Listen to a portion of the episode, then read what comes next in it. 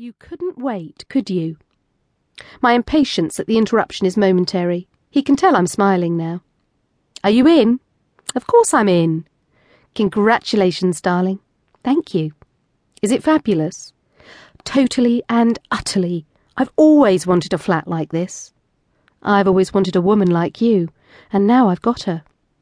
You're sweet, thank you. OK, so tell me about the apartment. Talk me through it. What can you see? I keep on smiling. Trust Rick to say apartment. He watches too much American television.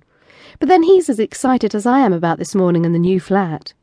And preparing himself for our little game. I can tell. I can hear him settle down, invisible on the other end of the phone. I can see him clearly in my mind's eye.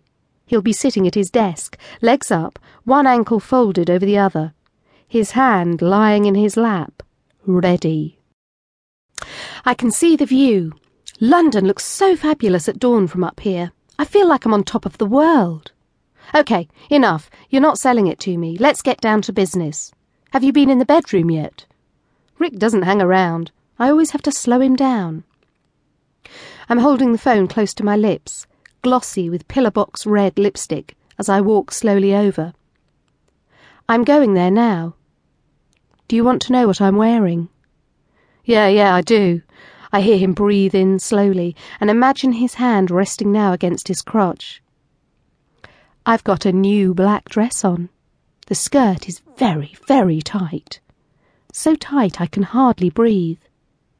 But it has a slit up the back so that I can walk. The slit is quite high, almost as high as my bottom. Mmm. Rick likes to let me know he's still there, still connected. At times like this, he's a man of few words. He likes me to talk. I'm in the bedroom now. It's absolutely gorgeous, just like we've always talked about.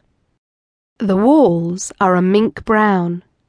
There's a massive bed in the centre of the room with a fur cover. Nothing else.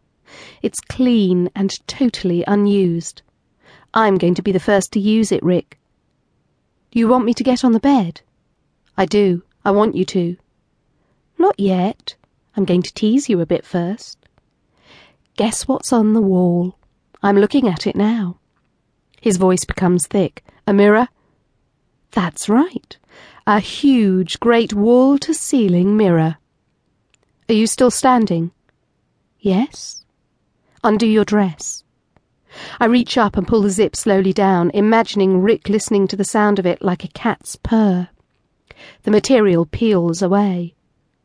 I'm taking it off my shoulders now. The dress drips to the floor. Step out. A moment's silence, then he remembers something.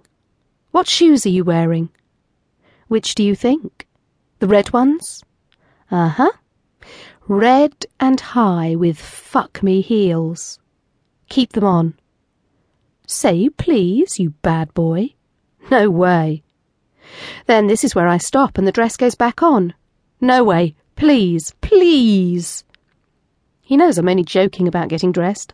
I'd die of frustration if I stop now. I can feel my heart pounding. It always does when I get down to my underwear. Yes, you've guessed it. New on today. I could take prizes in shopping. Shame it isn't an Olympic sport. Where's your hand? Resting by your cock, I hope. You guess right.